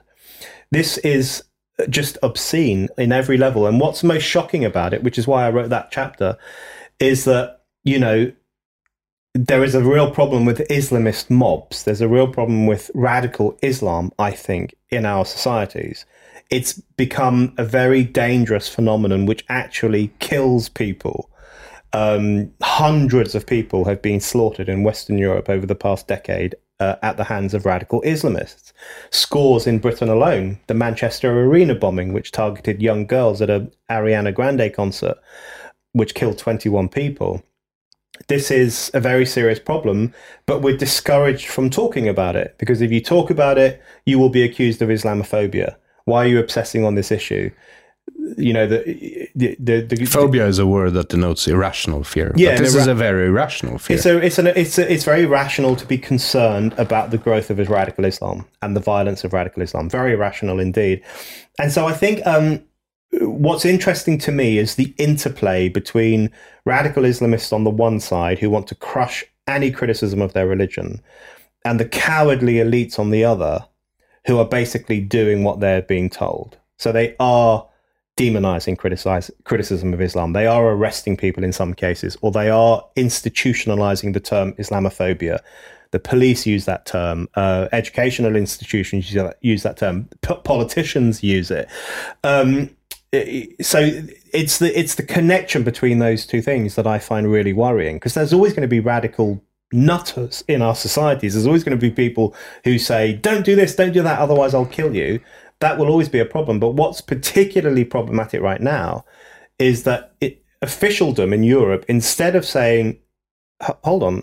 You're not allowed to make those demands. These are free countries in which people should be allowed to say whatever they want about any religion. They should be able to mock Muhammad. They should be able to desecrate the Quran. They should be able to criticize every Islamist belief. So shut the hell up. Instead of saying that, they say, "Oh yes, you're absolutely right. If someone criticizes your religion, it's it's bigotry. If someone um, says anything questionable about the Quran, that's a punishable offense. We should really deal with those people." So w- the establishment is kowtowing to the radicals, and that is emboldening the radicals. And I think that's the problem we have. I think that's um, that goes for all bullying, really. If you Yeah. if you uh, if you don't uh, hit the bully, he will continue. Uh, well, you have to hit back. Actually, that that's usually how you deal with it. Uh, no, I, have talked about it on this podcast before, but in Swedish. Uh, but what really was, uh, I think, uh, beyond the veil uh, was uh, when Sweden's Christian Council. I mean, we have a very weak Christian minority here. and the Christian Council came out and said that it should be illegal to burn the Quran. And then our leftist media, the journalist, actually asked a follow-up question, which is quite unusual for mm. for our our, our media. Uh, but he said, "So, do you think it should be illegal to burn a Bible?" And she said, "No, I don't think that's wow. uh, equally. Uh, that's not as sensitive as burning a Quran." And then he followed up again, "But don't you think it's pretty much the same thing?" And she she she doubled down. She's like, "No, it's not the same thing." You see, that's racist. See, one of the things that worries me about the Islamophobia idea is that it presents itself as anti-racism, but it's it's a racist idea. The idea that Muslim communities need some kind of special protection, distinct from every other community. The Christians don't need it. Um, Jews don't need it. In fact, this open season on Jews most of the time. They don't need special protection. They don't need censorship, censorship laws. They don't need um, the heads of Christian councils or think tanks or government bodies or whatever else to say, "Oh, poor you. I'm so sorry you had to hear that offensive word." Yeah, we have a sense of humor. Yeah, well, well exactly. but it's like um, it, it's it, it, there is um, the idea that Muslims are evil and are to blame for every ill in our society that's a racist idea, I think. That's a prejudiced idea. It's also an anti Enlightenment idea because an, yes. Enlightenment is about universal rights. Exactly. For everyone. So, Same rights for everyone. But I think there's a, there's, there are two sides to this. So, so the idea that Muslims are evil is a racist idea, it's a bigoted idea. But the idea that Muslims are incapable of evil is also a racist idea. That's also a bigoted idea. The idea that they are incapable of hearing robust criticisms of their ideologies or their belief system. That's a racist idea. So there's a there's a powerful strain of racial paternalism in the woke left and in woke institutions that want to protect Muslims from any form of criticism. That that's that's racial paternalism. Well, that's a, that's a religious paternalism, and I find that really off-putting. But you know, it is worth thinking about the consequences of the obsession with Islamophobia. Uh, just to give you one example, the Manchester Arena bombing, 2017. There's now been 21 people killed. There's now been th- a, a, very long inquiry into how this happened, a three pronged inquiry into how the young man was radicalized, what he did on the night itself, and then the emergencies uh, response, the ambulances, the police, and so on, how they responded, because they responded really badly to the bombing. In the middle section, what happened on the night itself, there is such a such an interesting passage in the inquiry's report, which is that this young man, Salman Abedi, who I think was 21 when he blew himself up, he what he got to the Manchester Arena two hours before he blew himself up. He was carrying a rucksack that was so big he could barely carry it. He was shuffling around in the foyer with this huge rucksack. Some people said they saw him praying or mumbling, and yet he wasn't questioned or accosted. And one of the security guards on duty said the reason he didn't approach him is because he was worried about being accused of Islamophobia. And one of the fathers who was waiting there to pick up his daughter from this concert he saw Salman Abedi with this rucksack uh, struggling around, like hardly able to carry his bomb. It was so huge. He saw him and he went up to the security guards and said, "That's something. Something's wrong there. That that man shouldn't be here. It looks very, very questionable." And they said, "Oh, there's nothing we can do about it." And about 15 minutes later, the bomb went off, and 21 people killed. Lots of other people got nails in their faces and arms blown off, and so on. That's where you go as a society if you instill this fear in people of seeing to be critical of Islam, you create the most horrific situation imaginable where lives are actually lost as a result of cultural sensitivities, as they would refer to it, as a result of people's fear of appearing Islamophobic. Lives were literally lost as a consequence of that. So, um, we do have to stand up for the free society, freedom of speech, robust critical debate.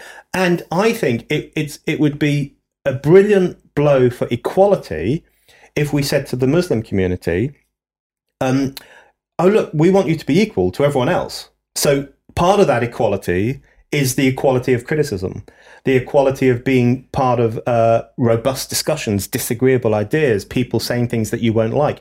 That's part of being an equal citizen in a free society, and, And that's also what an adult. say. and an adult. Yeah, I remember your piece after the bombing, um, actually, um, because um, uh, we had a, a, a, a terrorist attack in Stockholm. A guy drove a truck down Drottninggatan, one of our main shopping streets, and killed four or five people. One of them a little girl.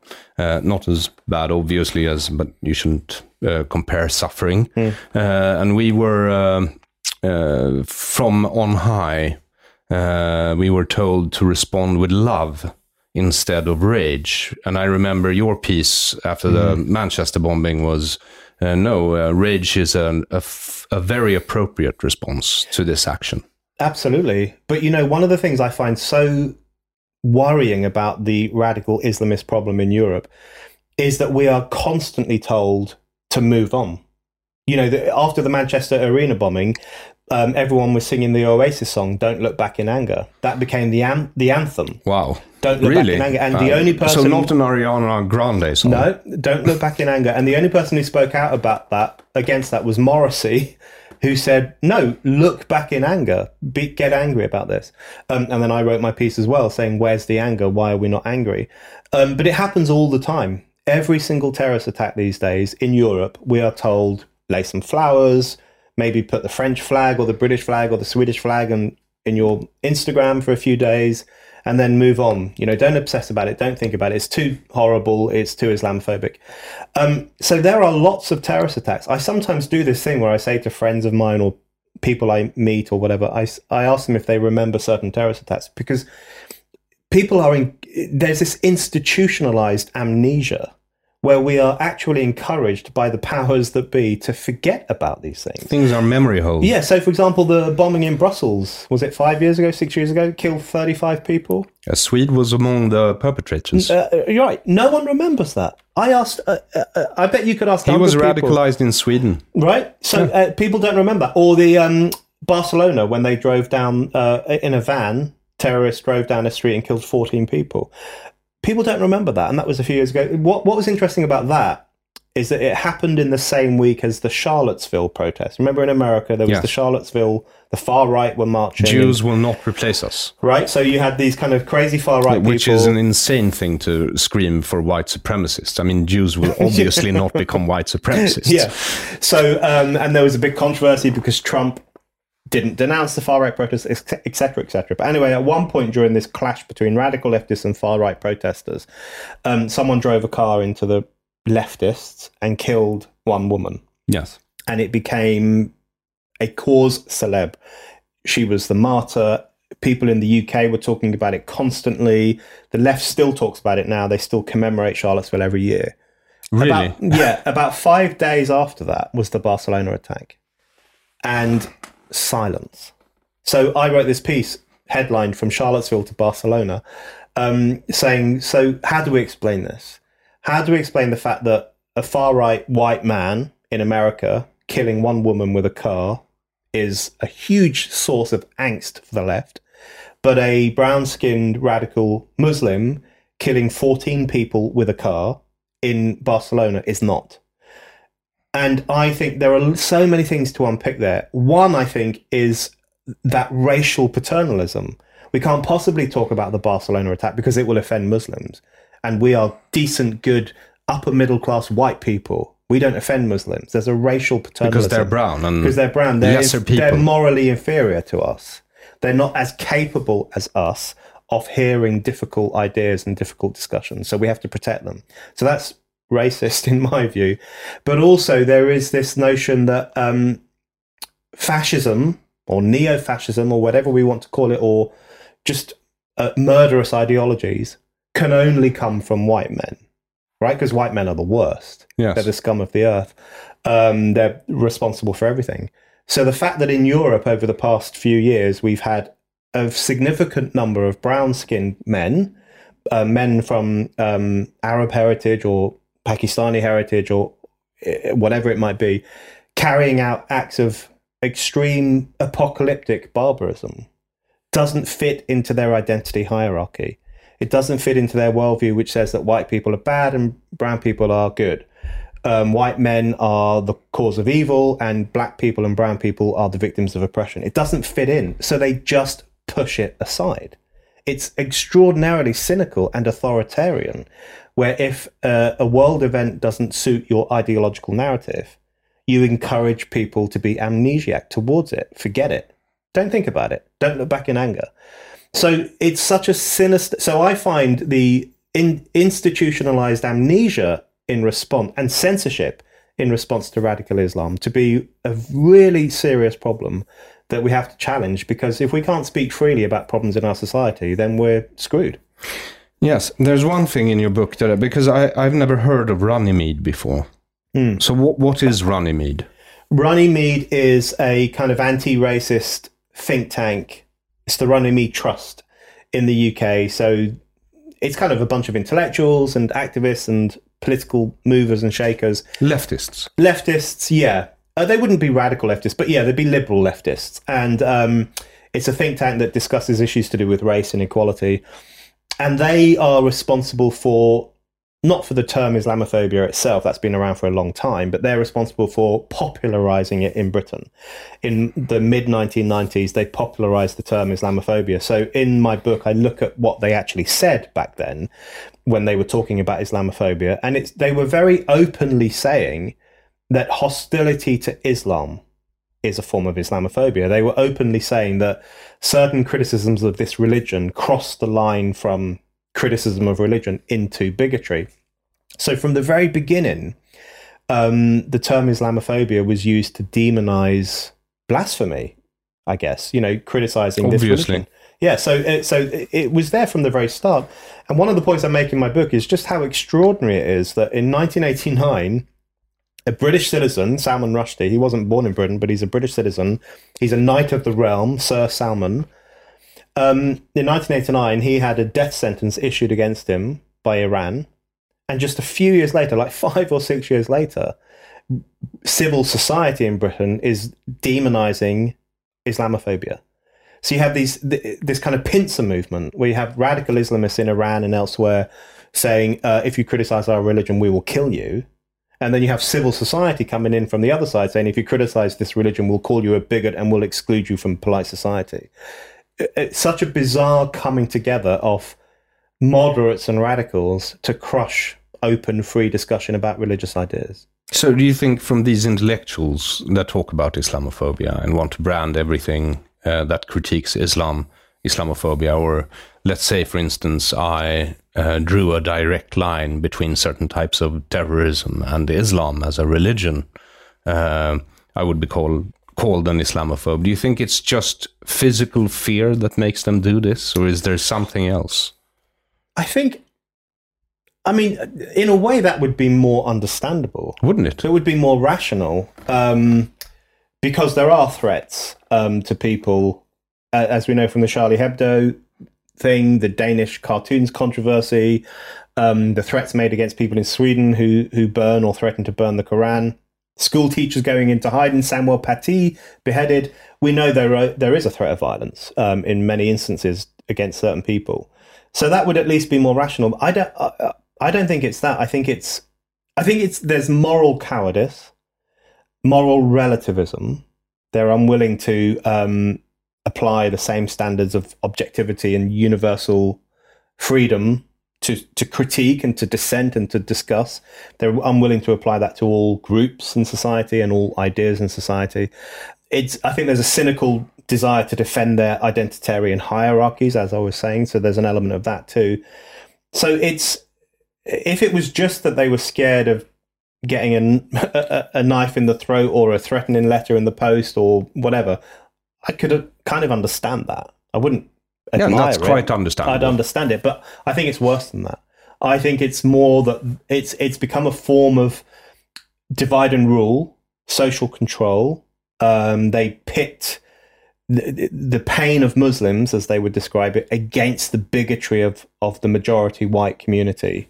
They use these two things to play off each other to divide and rule. So one point I've often made is that I actually think there's a real basis for solidarity, in fact, between non-Muslims who support freedom of speech and Muslims who support freedom of speech. There's a real, I think, point of connection there, if it could be explored, in order to defend freedom of speech across the board and in order to bring Muslims properly into society as equal citizens, which includes being equal in relation to freedom of speech and freedom of discussion. What's very interesting at the moment in America and Britain, I don't know if it's happening in Europe, but it's very interesting to me that Muslims and other minor- minority groups, Latinos, Armenians, um, African Americans, and so on, a lot of them are now at the forefront of criticizing wokeness. So there's an uprising of parents. Yes, but I think that's where you have to be careful. Because, um, first of all, Armenians are a people. Muslims yeah. are not a people. Yeah. They're adherents to a religion. And. Uh, yeah, but I'm I'm and not that religion saying, is also a political project. Yeah, so I'm not saying that they. I'm not saying that um, Muslims are a race or anything like that because they come from different countries, different parts of the world. Um, the point I'm making is that um, maybe we should refer to them as Pakistanis for the because many of the protesters are Pakistanis. Um, maybe we should refer to them as that for this for the purposes of this discussion. But the point I'm making is that it's very interesting to me that minority communities are rising up against woke ideology. They're especially doing it in relation to um, certain forms of education about gender ideology, where kids are being taught there's millions of genders and here's how you do anal sex. I mean, all sorts of crazy things are being taught in American and British These are schools. groups of people where family values matter. Yeah, family values matter. They are against the kind of post family, post reason, relativistic, sexually decadent ideologies of the establishment and they're making their voices heard. So the point I'm making here is is not that Muslims are a particular race or anything like that.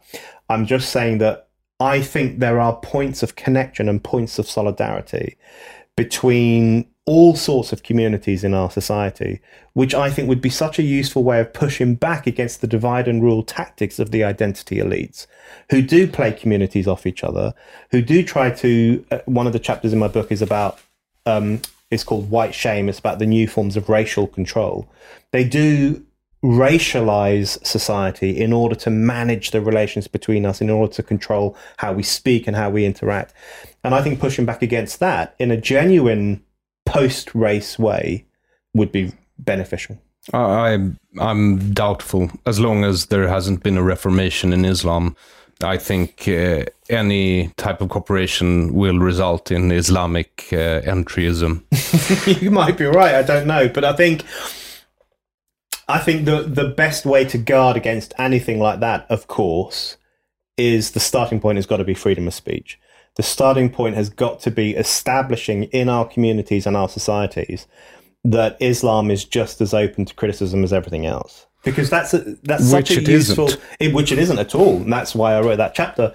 Um, but that's such a useful starting point because it just it reestablishes the um, the importance of freedom of speech, the uh, superiority of freedom of speech, and it sends a, an important message to society, which is that if you live here in a free society, there's a small price you have to pay, which is that every now and then you're going to feel offended Every now and then, your God or your prophet is going to be called a paedophile. Every now and then, your your holy book is going to be laughed at on television. But that's a really small price to pay for living in a free society. If we can get that message going, which is going to take a few years. No, no shit. Don't you ever get the feeling that we who uh, like the idea of freedom of speech are in an extreme minority, even in our own societies? Yes. Yes, absolutely. So we first should maybe explain it to our own to ourselves, uh, yeah. compatriots, you know, to our friends and local community leaders and politicians. Yeah, I agree. Yeah, because my mother constantly tells me you can't say that. yeah, start with your mother and then we'll move on from there. Yeah, well, I'll try. I have been trying for 45 years now. Uh, I, I mean, it's a beautifully argued, argued book that you've written. Thank you. Um, I especially liked uh, I think the three last chapters. Uh, license to hate is not. It's Viva Hate. Viva hate. Uh, for some reason, it just became license to hate in my my because uh, you take up. Uh, uh, it's it's such an interesting paradox within the woke mo- movement, isn't Mm. it? Uh, Yeah, a fascinating paradox. The paradox of hate, as I write about in that chapter, where they're against hate speech, they're against hatred. They they talk about hate crimes all the time, but they are the most hateful people in our societies.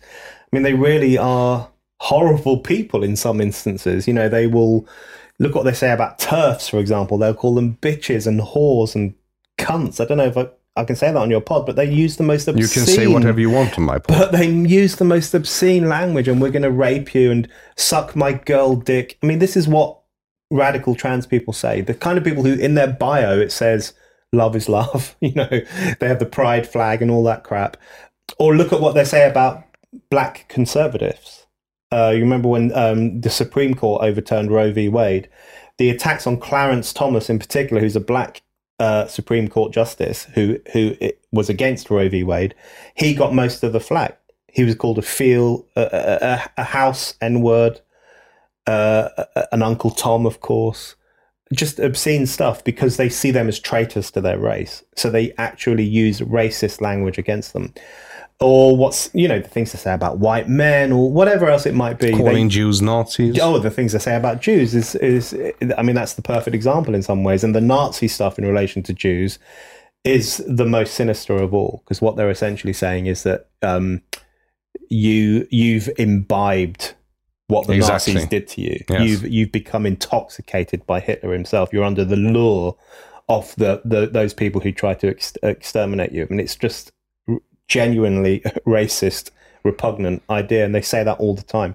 Um, so the point I make in that chapter is that how do we explain this paradox? How do we explain that we live in an anti-hate era where there's an empire of censorship now devoted to controlling hateful ideas, hateful speech, hateful thoughts on campuses, in workplaces, in, in society. There are loads of codes and laws about controlling hatred, but hatred is everywhere on social media. You have a two minutes hate every day of the week where someone is being demonized for saying the wrong thing. You know, Uncle Tom's uh, bitchy TERFs, hatred everywhere. So th- the point I make in, in that chapter is that the way to understand this, I think, is that the censorship of anti-hate is not actually about stopping hatred.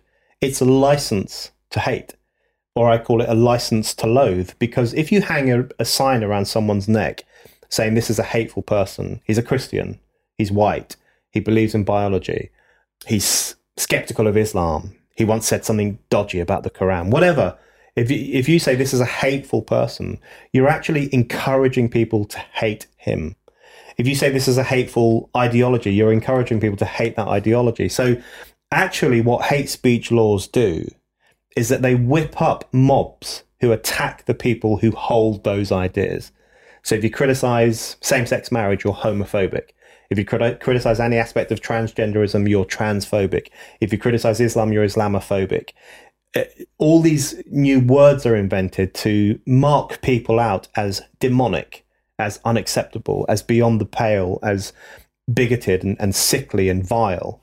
Um, and so the mob, the woke mob, the social media mob, they're activated and they're they're instructed essentially to go after these people. So it's a very paradoxical and fascinating situation where it presents itself as a campaign against hatred and hate speech, but actually inflames hatred and hate speech. And I that's what I try and untangle in yeah, that. I, I think you did a very good job. I think that's why I, I, I in my mind, made the chapter into license Yeah. to hate because uh, it does give people license to hate. Yeah, absolutely. Just the right thing, or whatever thing that the powers that be want you to, uh, you know, direct your ire towards. And you know, it can yes, and and mostly the license to hate applies to ideas. So if you are a black person with conservative ideas, you have a license to hate that person because he's seen as a traitor to correct thinking. Or if you're a woman who believes in biology, you, you have a license to hate that woman because she's a transphobe. So usually it relates to ideas, but it does sometimes even relate to race. This this new woke hatred. So, for example, uh, we were saying about the Jews because they're at the top of the identity hierarchy, they they are not only white and privileged, they're hyper white. They're hyper privileged. One would say they are kind of a cabal controlling the world. Yeah, exactly, exactly. Yes. So that old old idea has come back, and they're seen as super white, super privileged. So they're at the top, so you can hate them. In Britain, I'm sure it's different here in Sweden, but in Britain, Hindus are treated similarly because Hindus are a, a, successful minority um, community, a successful immigrant community, and they tend a bit more to be more conservative, to vote more conservative. They uh, lots of them voted for Brexit. Not all of them, of course, but a significant chunk of them. So you can hate them, right? Because they're they're a privileged minority. Whereas Muslims are an oppressed minority, so you have to love them. You can't hate anything to do with Muslims or Islam. So even racially, because they create this racial hierarchy, which they justify in the language of political correctness, where people are sorted in a very inhumane way into the privileged camp or the oppressed camp. Even it even inflames racial hatred. And so I do think that the anti-hate the ideology of anti-hate is probably responsible for more hatred in 21st century Europe than than anything else. Yes, and then you take this idea that uh, uh, hate speech laws uh, or forbidding certain types of hate leads to more hate, and you apply it to censorship. Yeah.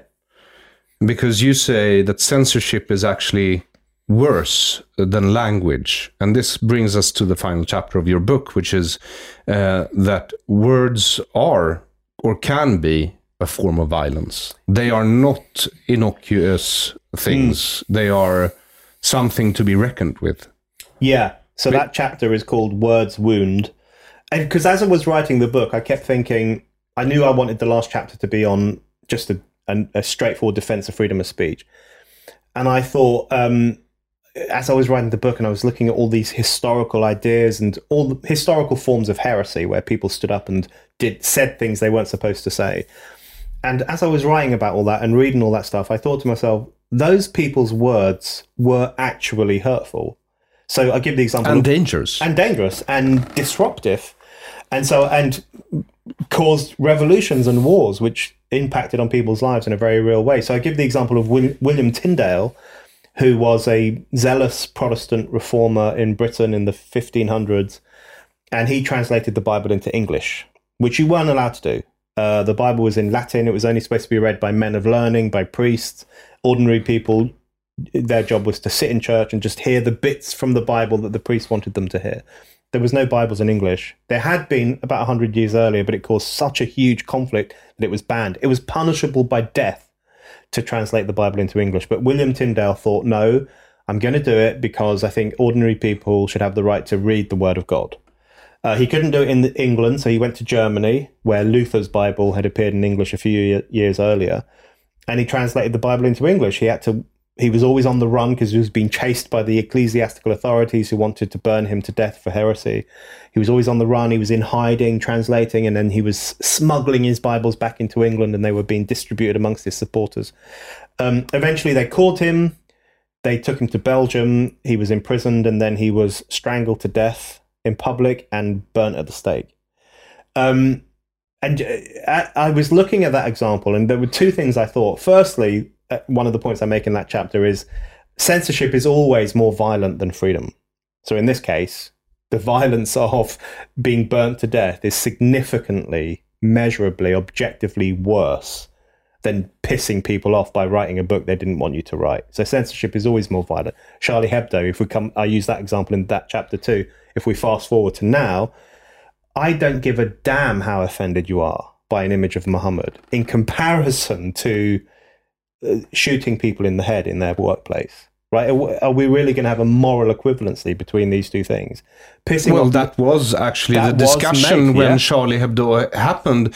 They said they had wounded the feelings yeah. of all Muslims, and of course they have to pay the price. Yeah, people literally said, "Well, you know, if they hadn't done those cartoons, they would they'd still be alive." I mean, just it was astonishing. So, so one of the points I make in that chapter is that censorship is more violent than freedom, always. Censorship begets violence because the more you say to a certain group of people that your ideology is so perfect, so pristine, so wonderful that no one is allowed to criticize it, you encourage them to feel intolerant towards any criticism. You encourage them to feel violent towards people who criticize their ideas. That's what we're seeing with radical Islam. So, um, you know, if we tell people that words are a form of violence, we encourage them to use violence in response to words, and that's what's happening. Yes, but you're also today. right, which I thought was uh, very good. That um, it's not violence, but they can be hurtful are, yeah. and disruptive. That's right. And and we that defend freedom of speech should stop saying no, it's fine. It's Yeah, just words. It's just words. Exactly. No, that's that's really important point, and that's the second reason I talked about the William Tyndale example because the point I was thinking as I was reading about his translation of the Bible, that was hurtful, a hurtful thing to do. That was a very dis- disruptive thing to do. That would have felt very wounding and hurtful and harmful, not only to the church but to the people who support the church and who worship at the church. Yeah. It, it, it's like you know when a trans activist today complains about an article by Germaine Greer, for example. Germaine Greer wrote a famous article a few years ago in which she said Germaine Greer is gender critical. She's very skeptical of transgenderism, and she described this incident in America a few years ago where a trans woman came up to her and she says he grabbed me with his hairy knuckle and his and she just really insults him and says this is a grotesque parody of my sex. And that is seen as very hurtful by trans people. And i'm sure it is hurtful just as william tyndale's bible was hurtful to people who thought that the church should be in charge.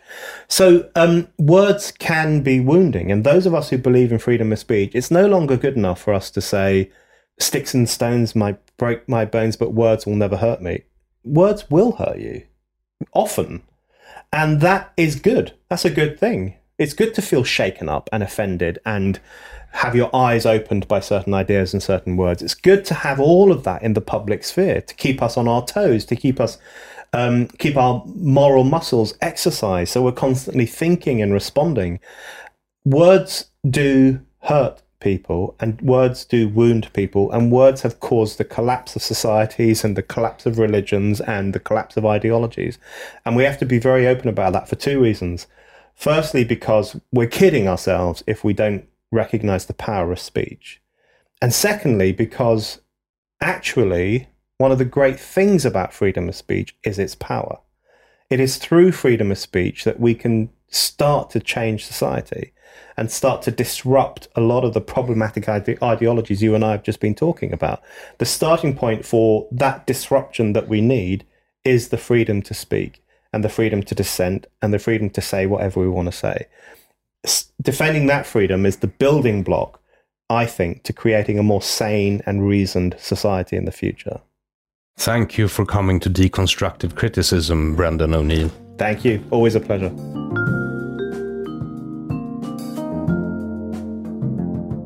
Thank you for listening to Deconstructive Criticism. This episode's guest was Brendan O'Neill. You can follow him on Instagram, read him in Spiked, or buy his book, A Heretic's Manifesto, on, for instance, Amazon.com.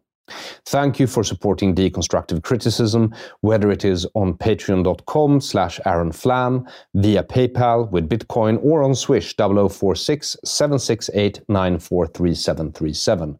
0046 768 943737. You make my work possible. You can also support me by buying my book, This is a Swedish Tiger, on Amazon.com. I am Aron Flam. Until next, have a good unit of time.